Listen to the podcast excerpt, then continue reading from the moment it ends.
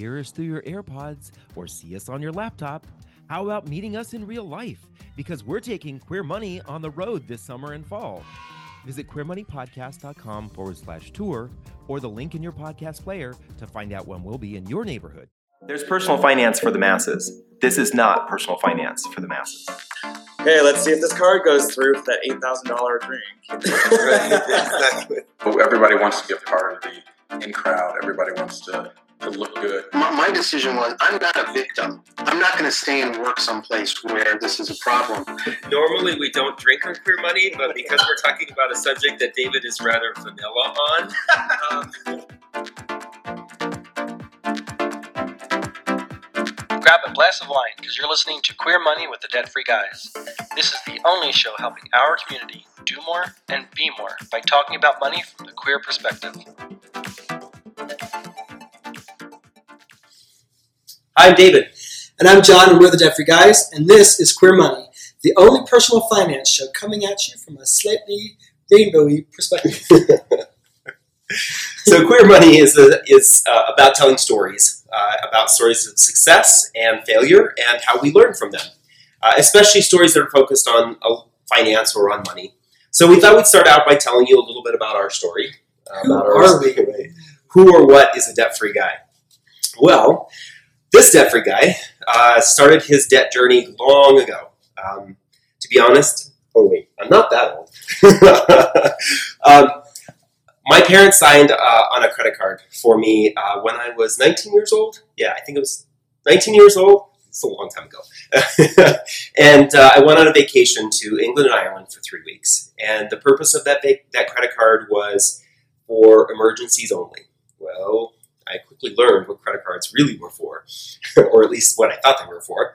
I never once, thank God, saw the inside of an ambulance, a jail, or a police officer's car. And uh, I came home, though, with a credit card that was completely maxed out.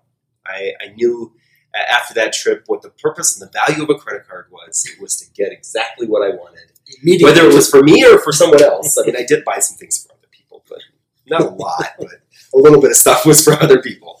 But anyway, that began my debt journey, uh, an albatross that was around my neck for more than a decade. Uh, and it wasn't until I met John, or slightly thereafter, or quite a bit thereafter, that uh, I finally got rid of that albatross. So, John, how about your story with that? Where did this all begin? Um, so my journey with money started out from a ripe old age of being a spoiled brat, and I had no understanding of the value of a dollar. Uh, and then I moved out to Denver, Colorado, here in 1999, and um, I had recently graduated college, and I had five thousand dollars cash in my pocket. And I thought I was rich. And You were five thousand dollars still yeah, it's a lot of money, a lot of money. especially for a twenty-something year old. And so I uh, moved out here, and within less than a year, I spent that five thousand dollars, and I had quickly amassed about thirty thousand dollars worth of credit card debt. What, what did you spend it on? Um, I bought boarding. Equi- I was going. I was here to snowboard, so I bought boarding equipment, boarding ski, skis, boots, bindings, uh, uh, suits, everything. Um, but then I also had a, a, an apartment, and this is my first non-college apartment. Uh, so I needed all sorts of grown-up stuff, like brand new bed, brand new sofa, brand new armoire, coffee table, uh, pictures, everything. Of course, it all had to be from Pottery Barn, and nothing could be you know, less than fancy, less fancy than Pottery Barn. Big ticket items here. Of course. So I quickly burned through my five thousand dollars, and I amassed thirty thousand dollars worth of credit card debt in less than a year. And I kept that debt till shortly after David and I got together. So I think you had a net total of about seventeen years. I had my debt for about seven years, and we probably paid because of the disparity in, in the amount of debt that we had. Probably paid about the same in interest payments. Um, and we had shortly realized after you know, being together for about a year that we were paying about ten thousand dollars worth in interest payments a year to the credit card company. Right? Stop and think about that. What would you do if you had an extra ten thousand dollars a year because you weren't paying that to a credit card company? So nice. you know, so what happened was we had a come to Jesus moment. We were we had um, after being together for uh, about eight months, we moved into a basement apartment, it was a, it was a nice basement apartment, very cheap, and it included all the amenities that we could ask for. Um, but we shortly after moving in there, we went up to the mountains and we were visiting a friend of mine, and we were looking at property for a vacation home or land to build a home, and of course, you know, here we were financial messes and Right. we were going to buy a vacation home, even though we didn't have a home of our own. Right. Anyway, so we came home from uh, looking at some property, and we probably because of our personal finance background, we had about you know 15 years net uh, experience, combined tenure in, in personal finance at that time, um, both at various different investment companies, and probably because of that, we knew coming home from the mountains that no bank was going to give us a loan to buy property or to buy a house up in Winter Park, which is where we were looking. Yeah, it's kind of interesting when when we went we're up, we're up there. We were looking at property. We're fantasizing about buying a house. We're thinking about oh, we're going to build a vacation home. You know, we're successful. Two young, gay, successful people. We can afford and we can build a house up there, no problem. But I think it was on the drive home that we started to really talk through it. We started to think kind of the way we would talk to our clients. clients, yeah, and it was it was never going to happen. And so we probably went through about two or three months figuring out, you know, what was going wrong. Why weren't we living according to what we knew in theory? Why weren't we living the lives that we should be living? We were making decent money, but you couldn't. Infrastructurally, you couldn't tell, but you know, every weekend we were at happy hour. We went out to dinners all the time. We were at the clubs every weekend. I had new clothing every weekend. I was getting five hundred to thousand dollar brand new wardrobe every weekend. Um, We you know, took a couple of really nice vacations Yeah, to Miami. I was at Winter Music Conference two years in a row before it became too trendy, and we're that old. and um, you know, so we were like, what, what's what, why? What's the disparity? What's going on? Why aren't we living authentically, and why aren't we living as great a life as we should be? So over the course of those two months, we started figuring things out, and uh, we started putting the pieces of the puzzle together. And you know, we decided, okay, we could pay off our debt in three years, based on our number crunching.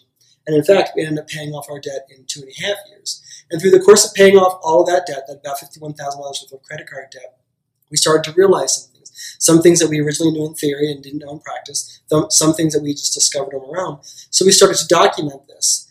And we thought eventually came to the point where you know, maybe we could turn this into a book. But that started a whole another story because here, you know, while we were paying off our debt, we were kind of writing a book. And we were we would go on vacation every year to Kiawah, South Carolina with my family, and probably about three or four years in a row, we would come back from vacation saying, "Now we're gonna now we're gonna write the book. We're gonna do it. This is the year." Because we would be in vac- on vacation thinking we could buy some of these vacation homes, we could live this life if we only publish this book. This is going to be the, the answer to all of our dreams. we were going to land a show on Oprah, and we were going to sell a million copies of our book. Exactly, Right? right? And be on the New York Times number one bestseller, right? Right. Exactly. So, you know, it took us a while to finally to execute on, on writing that book. And we finally did. And we thought, okay, the heavens are going to open up. Hmm. And we realized, oh, it's not just about writing the book, but publishers aren't going to take a risk on you unless you actually have a platform. Right. We, we actually did float our book to a number of publishers, and they said, "Oh, you guys are in finance. You understand risk and reward. We we were lots of risk, and we were not going to bring them, them any reward." Right. And The good thing was is that they all liked the book and they liked our story. It's just that we didn't have a platform. So at that point, we started working on a platform, and that's how Debt Free Guys was born. Um, it started out originally as a blog, www.debtfreeguys.com. It, it has now expanded onto a Facebook page and Twitter page at Debt Free Guys as well on both handles. Um, we also have uh, a newsletter that comes out, Queer Money Lifestyle newsletter. Um, and uh, we ended up publishing that book. That book is called Four: The Four Principles of a Debt-Free Life. And since then, we've actually published uh, three additional ebooks. The four is a traditional book. The uh, three other books are all ebooks. Um, and so, what what we're trying to do is to spread the message of fiscal responsibility because, as we learned, when you live a fiscally responsible life, you can actually live a bigger life than what you otherwise would on credit. It's it's amazing. Seems counterintuitive, but it's a much better life. And now, you know, we we've moved out of the basement apartment. We live on the 12th floor of a high rise that overlooks the city and the da- uh, downtown of Denver and the mountains. We've traveled quite extensively, and so now we're living the lives of our dreams, and we want to share that with everyone. But it wasn't until about last year, last uh, fall, that we started to think nobody is talking to the queer community about finance. There's all sorts of different niches of personal finance. You've got your mommy bloggers, and you've got your financial advisors, and you've got your investors, and I mean, you know, there's all sorts of niches. And we thought nobody's talking to the queer community, and it's important that somebody talks to the queer community because there are some nuances for us that aren't similar to other demographics, Right. and that's why we decided to create Queer Money. right? yeah, we think about there's uh, things like adoption, which is not as common in uh, in the straight community, where in the queer community, if you want to have a, uh, a family, it's either adoption or surrogacy for most people. So there's a, lot of costs associated with that. Yeah, it's quite expensive. Right, exactly. There's other things associated with retirement. We may not have a family to support us in retirement, so we want to talk about th- those kinds of things. Um, so Queer Money really is the opportunity for us to tell stories, gives t- tips, some tricks that we've come up with on our own, and things that we hear from our personal finance community that we'd love to share with you that help you do more and be more with you with your money. And that's actually really kind of what this the focus is is helping you do more and be more. I think John and I have really I think it's kind of hit us squarely recently with uh, what has happened over the last couple of months, and especially in the last week or so, that uh, our fight for winning hearts and minds is not over. Um, we have a lot going on in the world today, and we want to make sure that we're doing what we can with our money to help win those hearts and minds over, to show people that we are just a part of the everyday community and that we're a part of uh, of society that is a value that we're valuable. And so, part of the reason why we're doing this is we think that a strong queer community is also a financially strong queer community. So we want, and we have become financially strong, and we want others to do that too so that we can support those organizations that are going out there every day trying to win hearts and minds. So that's one of our focuses here is, is to help you do more and be more with your money. The other thing is that we also love stories. We love hearing the stories of success and to be honest, sometimes we like hearing stories of failure because sometimes it's those stories of failure that help us say, I don't want to do that, or I see myself heading down that path. So we want to bring you stories of individuals who are successful, not just financially successful, but successful in all aspects of their lives. And it's those stories that we think will help help you uh, really understand what it is that we're trying to do, and also help you make some changes in your life. Changes that we've made and changes that we still have to make in our lives that will help us do more and be more. So we want you to join us next week. We have a great story about someone who started a company then sold his house and has been traveling the world for the last two years. 24 months straight, he has been traveling the world, going to countries that many of us would not even imagine going to because, to a certain degree, maybe we're fearful of going to those countries. But he's been t- traveling and doing all of that. And uh, he's a gay individual. And we want to find out what it is that made him make those kinds of choices to be able to travel the world. What kind of stories shaped his life that have allowed him to do that? So join us next week for that great show about how you can potentially look at traveling the world yourself. So Queer Money is available on iTunes, SoundCloud, Stitcher uh, as a podcast. It's also available on YouTube as a video cast.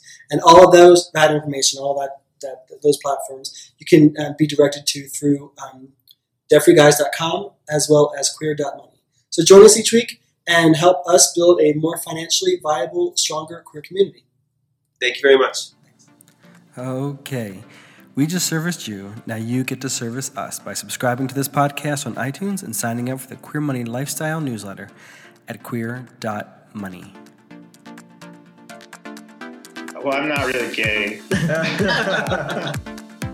Would help me if I had a personal chef made all me all my healthy meals for me. Right. So instead, I'll have a Snickers tonight for dinner. the other end, I like the butts. So. uh,